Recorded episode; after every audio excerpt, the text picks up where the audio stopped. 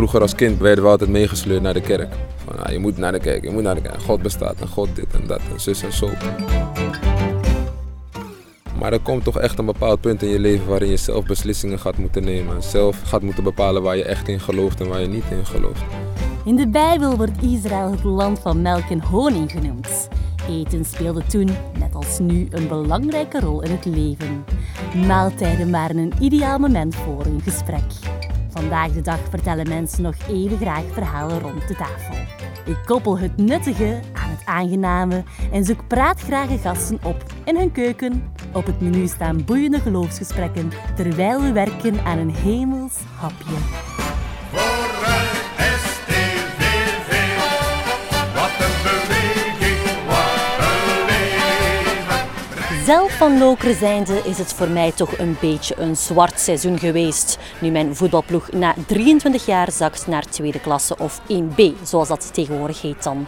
Maar misschien vind ik in Sint-Truiden wel een nieuwe club op het hoogste niveau om voor te supporteren.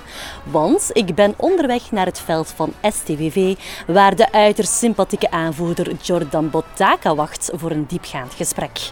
Over zijn moeilijke kindertijd als vluchteling tot de man die hij nu is geworden. En hoe God en zijn geloof daarin een rol hebben gespeeld.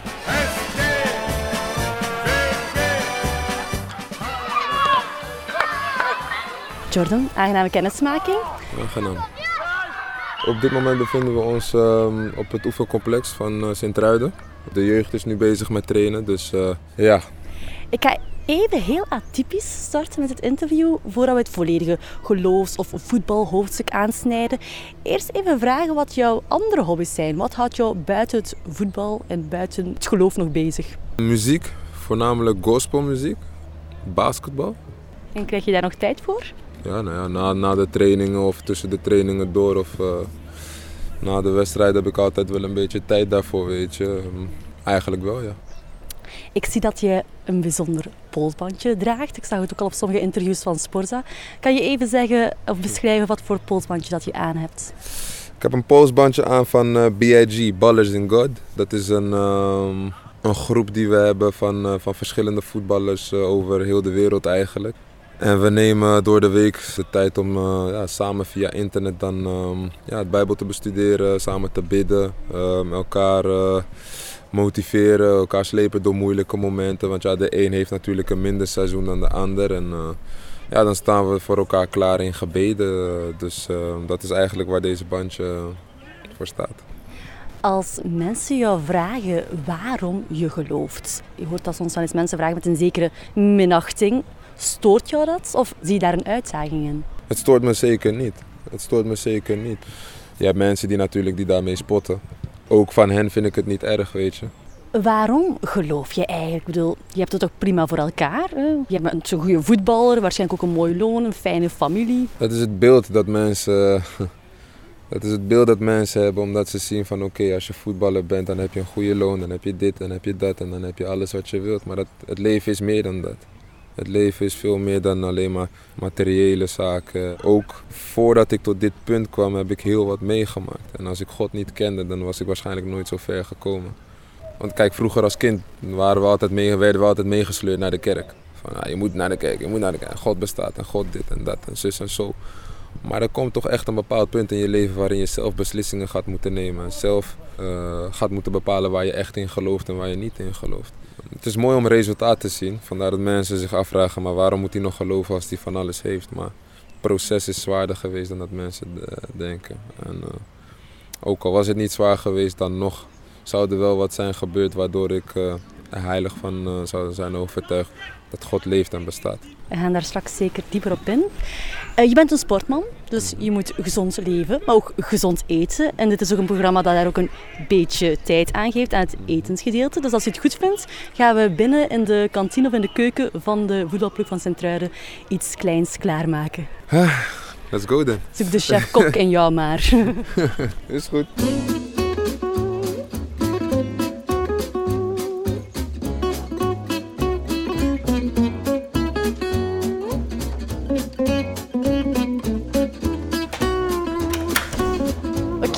gaan eigenlijk gewoon een simpel hapje maken.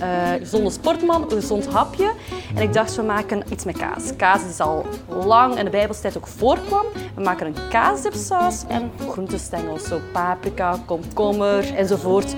Oké. Okay. Misschien kan jij even voor de luisteraars vertellen wat er daar geschreven staat. Dus we hebben 175 gram feta kaas nodig, 2 kop dikke Griekse yoghurt, 2 L fijn gesneden dille, 2 L fijn gesneden peterselie, ja, eetlepels. 2 eetlepels gesneden munt, ja. 20 gram fijn gehakte walnoten eventueel. Ja, we gaan ze erbij doen. Oké, en dan daarnaast gaan we ook een paar groentjes snijden. Neem jij de wortels voor jou? Ja, dus zeg maar. Woon je eigenlijk alleen of is La Mama die nog altijd in de keuken staat? Nee, ik woon alleen. Ik sta wel in de keuken hoor, maar ik wil gewoon nu geen fouten maken, snap je? Dus ik ben heel voorzichtig met wat ik doe.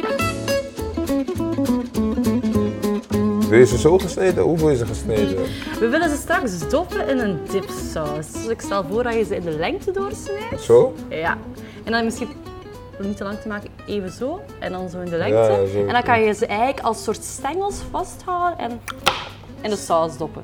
Kijk. Dus je wilt stengels hebben? Ik wil stengels, inderdaad. Ja, dat is de baas. Wat jij als klein jongetje eigenlijk altijd al voetbal worden of wat je... Ja. Ik weet trouwens nog, ik was 9 jaar en het was zeg maar winter, het was best snel donker. Dus ja, ik was met een bal aan het spelen, het was een kleine, ja, er stond 1 licht aan op een bepaald veld.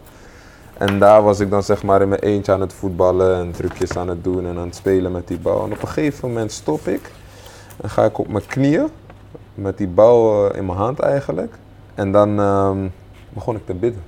Ja, dus toen... zei ik in mijn gebed van God, ik wil een profvoetballer worden. Ik wil dat jij mij een profvoetballer maakt. En ja, volgens mij is die gebed verhoord geweest. Want, Uit wat voor gezin kom je eigenlijk? We zijn met 3 jongens en 3 meisjes. Dus dat is heel mooi verdeeld. Dat heeft mijn moeder heel goed gedaan. Wat zei de papa die het geslacht bepaalt van de kinderen? Nou, nee. Eigenlijk niet. Eigenlijk was het mijn moeder die... Nee, mijn moeder die heeft het laatste geslacht bepaald. Die zei op voorhand van, kijk, ik wil nu een zoon. Op die manier. En die kreeg ze ook. Ze vroeg het aan God op, ja. Ja, zul je zeggen. En ze droomde dat ze hem zou krijgen ook. Want we waren toen met 2 jongens en 3 meisjes. En ze wou balans, ze wou evenwicht. En wat voor een opvoeding kreeg je van hem? Redelijk streng, maar ook weer niet. Ze waren heel strikt in mijn opvoeding, weet je. Het zijn christenen natuurlijk. Mijn vader is 7 jaar geleden overleden, dus zijn tijd is dus voorbij. Maar mijn moeder, die is nog steeds, ja, die is dus christen. Ja. Dus ja, dat neemt ze eigenlijk altijd mee in haar opvoeding, weet je. Dus bij ons was het eigenlijk niet zo...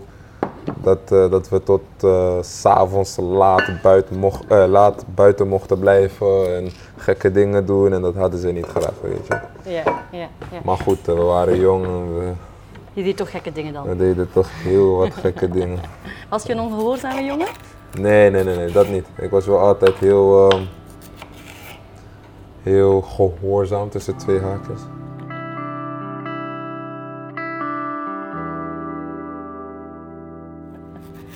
Je bent wel ook geboren in Congo, toch? Hè? Geboren in Congo, ja. Maar op jonge leeftijd al naar Nederland gekomen dan? Ja. Hè? Baby. Als baby, ja. Kan je me dat verhaal vertellen? Hoe dat je dan, of waarom je dan naar Nederland gekomen bent? Refugee politiek, hoe zeg je dat? Politieke vluchtelingen. Dus ja, het was eigenlijk politieke oorlog in ons land op dat moment. En, het was voor ons niet echt evident om daar nog rond te lopen, om het zo te zeggen. Dus ja, waren we eigenlijk gevlucht. En van daaruit zijn we, godzijdank, terecht kunnen komen. Althans in Europa kunnen komen. En jouw periode in het asielcentrum, hoeveel jaar heb je, of hoeveel maanden heb je daar verbleven? Nou, maanden waren het niet. Het waren het jaren? Ja, het waren toch wel jaren, ja. Hoe was die periode voor jou? Heerlijk, was top. Omdat ik eigenlijk, ik had al mijn vrienden elke dag bij me. Ze werden als familie, weet je. Ik was jong, ik maakte me nergens druk om, het was altijd spelen. Ja, ik veronderstel dat je inderdaad niet echt gewoon besefte wat er allemaal gebeurde. Nee, je besefte het niet, maar ja goed. Je wordt ietsjes ouder en je merkt, je ziet de een op de andere dag zie je een vriend ineens niet meer. Iemand waar je eigenlijk dagelijks mee bent, zie je daar niet meer terug. En dan vraag je waar die is gebleven en dan hoor je dat hij terug is gestuurd naar zijn land. Omdat hij geen papieren zou krijgen. Dat is wel het leven van in het asielzoekerscentrum. Je weet niet of je gaat mogen blijven of niet. Je weet niet of je effectief een legale burger gaat mogen worden in het land waar je je op dat moment bevindt. Ja. Dat vormt je waarschijnlijk ook wel, denk ik, als jonge gast al direct. Ja, zeker. Heel jong ga je dat eigenlijk beginnen beseffen. Dat we eigenlijk we leven op één wereld, maar met verschillende werelden, laat ik het zo zeggen. Ja. De ene is rijk, de ander is arm. De ene wordt iedere dag veilig naar school gebracht, dan kom je weer veilig thuis. En de ander die zit op heel jonge leeftijd al te werken om brood op tafel te krijgen voor de familie. Ja. Heb ik het juist gesneden of niet? Je hebt dat perfect gesneden. Okay. Ik zou het zelf niet beter kunnen, hoor. Het ziet er heel goed uit. Jullie horen het. Groenten zitten erop, dus dan moeten we ook enkel nog het sausgedeelte doen. Je gaat een lepel nodig hebben, weegschaal. Zo. Dus dat zeggen ze van de feta kaas. 175 gram. Ja, die ga je goed wegen. Hè. Ja. En dan ga ik terwijl de kruiden snijden. Ja.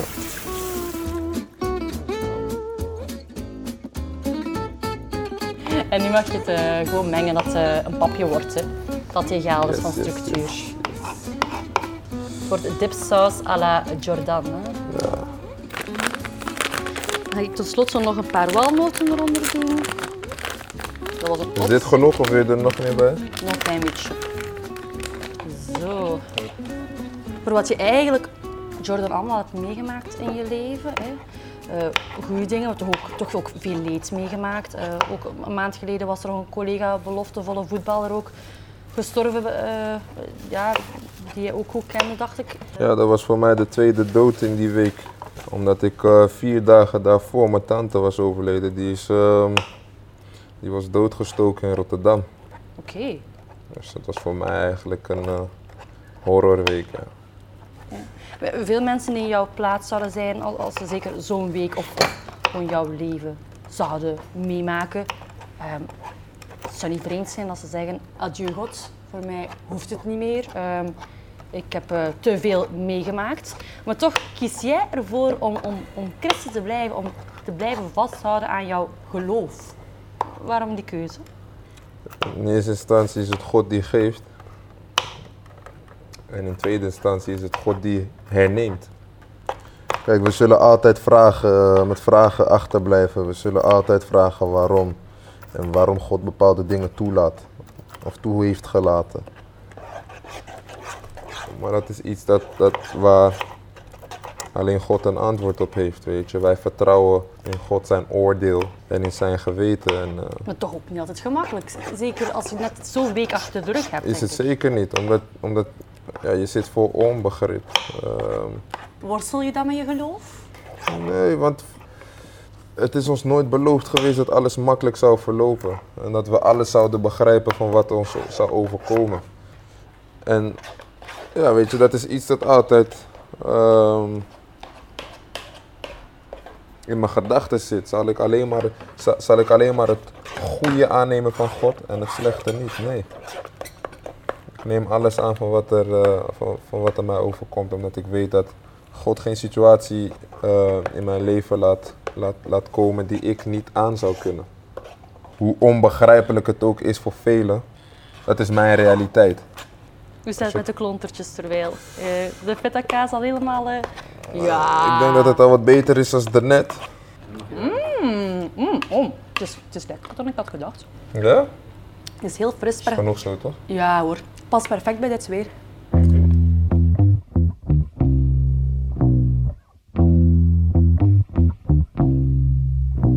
Er is een hapje, je mag komen proeven als je wilt.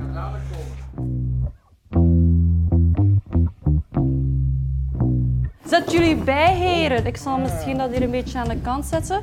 Ik ga kunnen proeven van een culinair hoogstandje van jullie aanvoerders. Nou.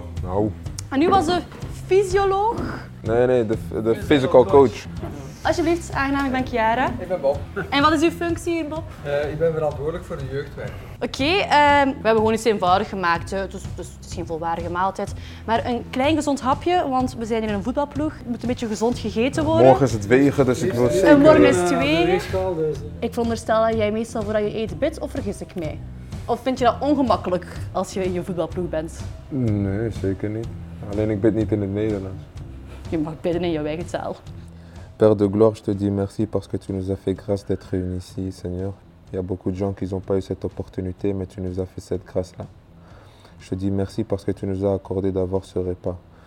Il y a beaucoup de gens, Père de gloire, qui n'ont pas eu l'opportunité, qu'ils n'ont pas l'opportunité de manger quelque chose. Pense à ces gens-là, Seigneur. Laisse que tout ce qui n'est pas de toi soit annulé sans effet au nom de Jésus-Christ et bénis cette nourriture au nom de Jésus. Merci, Seigneur, parce que tu es Dieu. Amen. Amen. Smakelijk. Nou, ik hoop dat jullie van kunnen genieten. Is niet slecht, hè? Ja.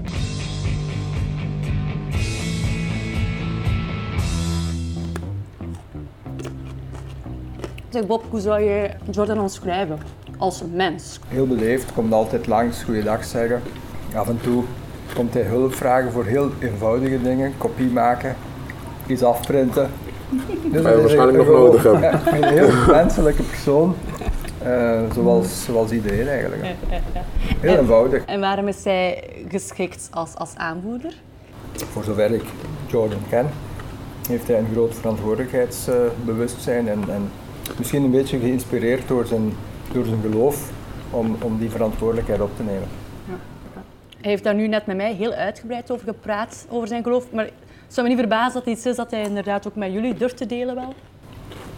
Ik denk iemand die overtuigd gelovig is, dat hij nooit angst heeft om dat naar buiten toe te brengen.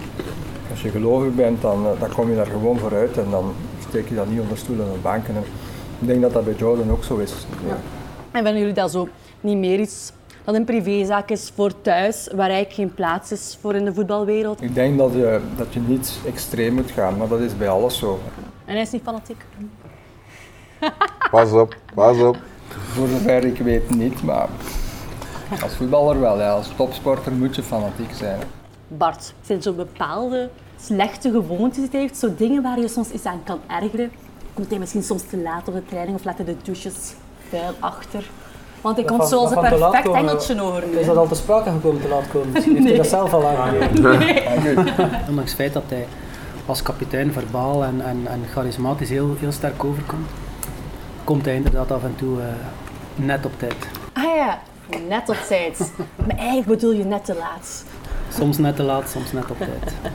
Dus, ja, dat is zo wat het enige puntje als bijvoorbeeld leiderschap als kapitein, dat hij nog een beetje moet aan werken, maar voor de rest is hij wel... Luisteraars, niemand sterft daaraan. Maar Jordan is zo rustig in alles wat hij doet en blijft zelf altijd heel cool. Het is soms iets te rustig in die zaak. Ik ga hem ook nooit zenuwachtig zien bij wijze van spreken, wat dat ook een voordeel is.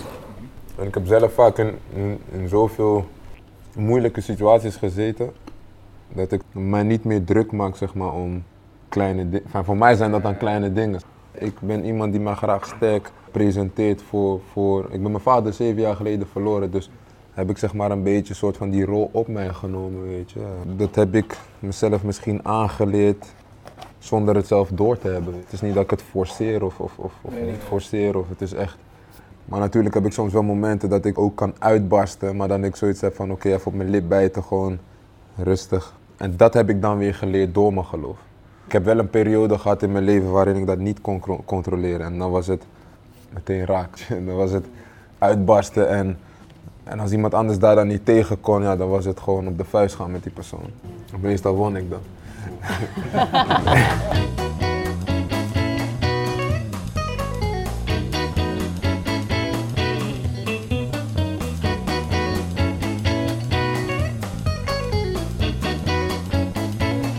Voor mij persoonlijk is succes wanneer je gelukkig bent met alles wat je doet. Succesvol zijn is niet per se rijk zijn of de mooiste, duurste, grootste dingen hebben. Voor mij is succes echt wanneer je gelukkig bent met alles wat je doet. Omdat je tegenwoordig ook heel weinig mensen vindt die eigenlijk echt blij zijn met wat ze doen. Of tevreden zijn met wat ze doen in het leven. Dus vreugde in alles wat je doet. Eenmaal dat je dat bent, dan ben je naar mijn gevoel wel succesvol.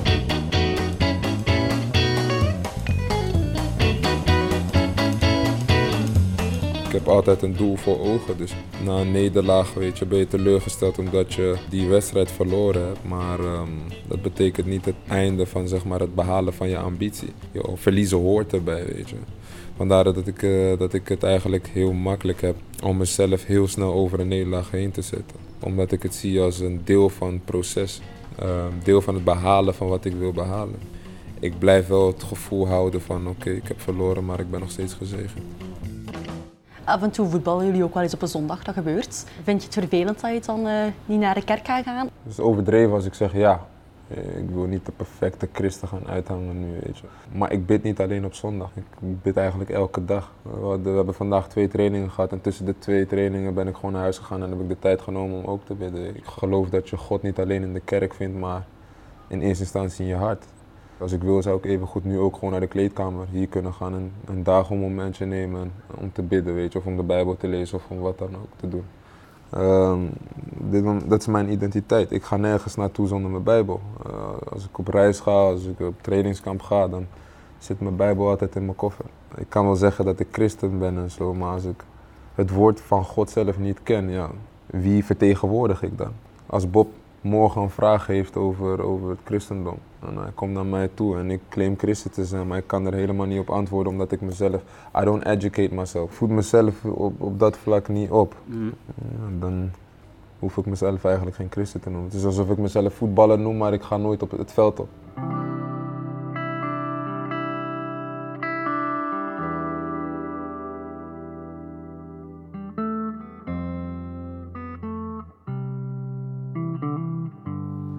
Ja, ik was afgelopen maand 2 mensen verloren waar ik eigenlijk heel close mee was.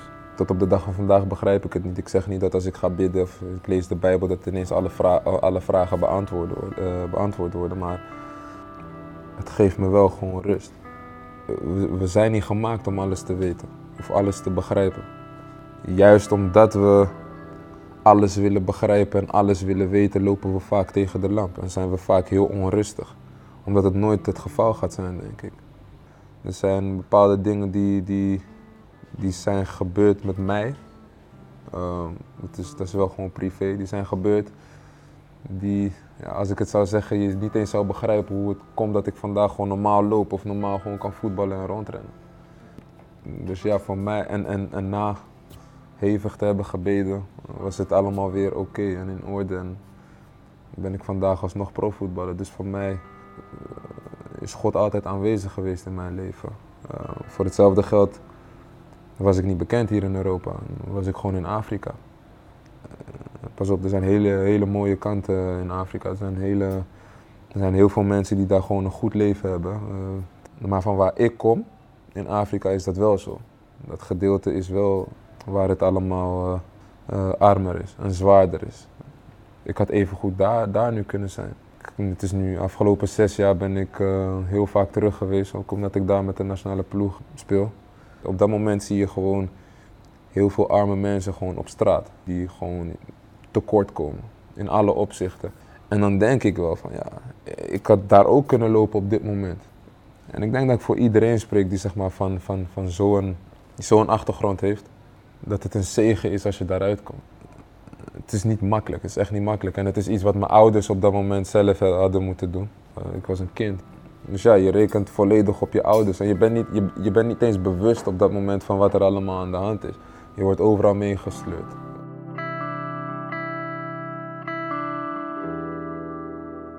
ga dan daarheen, dan ga je daarheen, dan ben je hier en dan ben je daar.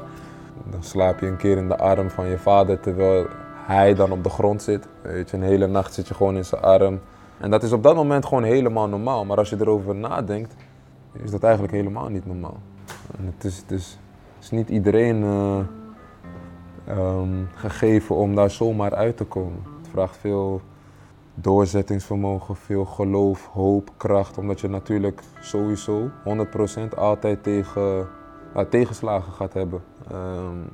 In dat proces, zeg maar, van vanuit Afrika naar Europa komen en dan het in Europa nog maken tussen twee haakjes.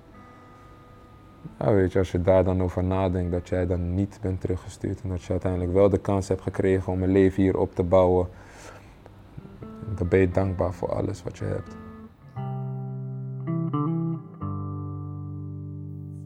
Jordan, heb je een favoriet Bijbelvers? Ik durf niet te zeggen van welk boek het precies is, omdat ik geen fouten, ik hou niet graag van fouten te maken, maar de vers zelf van mijn vader gekregen. En dat is eigenlijk een antwoord op alle situaties in mijn dagelijks leven.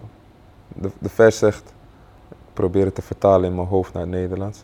Wat zou mij scheiden van de Heer? Van de liefde van de Heer. Qu'est-ce qui me séparera de l'amour de l'éternel? En dan stel ik mezelf nog meer vragen van oké, wat zou mij scheiden? 2 mensen die overleden zijn. Of een nederlaag van 6-0, gaat dat mij onderscheiden van de Heer? Scheiden van de Heer, sorry. Tegenslag, ziekte. En dan eindigen ze met, er is niks dat mij zal scheiden van de Heer. Weet je, dus dat is eigenlijk nog een van mijn meest favorieten. Tot slot een vraag die ik in een andere aflevering van dit programma ook al heb gesteld. In de Bijbel staat er een verhaal over Salomo. Mensen die hem niet kennen, Salomo was de wijste man die waarschijnlijk ooit geleefd heeft volgens de Bijbel in het Oude Testament. En in een droom aan God mocht Salomo vragen wat hij maar wou en hij zou het krijgen. Als God jou datzelfde voorstel zou doen, wat zou jij hem dan vragen? Nou ja, als ik Salomo mag volgen, zou ik ook vragen om wijsheid. Salomo vroeg inderdaad aan God in die droom om wijsheid ja. Weet je, we leven in een wereld waarin dat ook echt nodig is. Geld maakt het verschil niet meer. Vroeger was het misschien wel zo, maar nu niet meer. Je kan op alle soorten manieren aan geld komen. Iedereen kan het maken, ook iedereen iemand die laag staat. En... Maar alleen een wijs persoon weet hoe die ermee moet omgaan. En dat terwijl hij God nog steeds eert. Geld wordt gezien als een van de machtigste middelen op deze wereld, maar dat is het in mijn ogen al lang niet meer. En als ik zeg wijsheid, dan praat ik niet over studeren, de boeken, ik ben goed in fysica, ik ben goed in wiskunde, niet dat soort wijsheid. Wijsheid waarin je zeg maar op het moment dat het ertoe doet, de juiste beslissing neemt. Dat soort wijsheid. Oké, Jordan, het zit erop. Dankjewel voor jouw tijd. Ik heb van ons gesprek en ons dipsausje genoten. Daar rest mij enkel nog de luisteraars door te verwijzen naar alle eerdere afleveringen van onze Melk en Honing podcast, die te vinden zijn op twr.be. En jullie uit te nodigen voor reacties of vragen achter te laten via onze Facebookpagina Melk en Honing of via kiara.twr.be. En Kiara met C-I-A-R-A. Tot de volgende aflevering.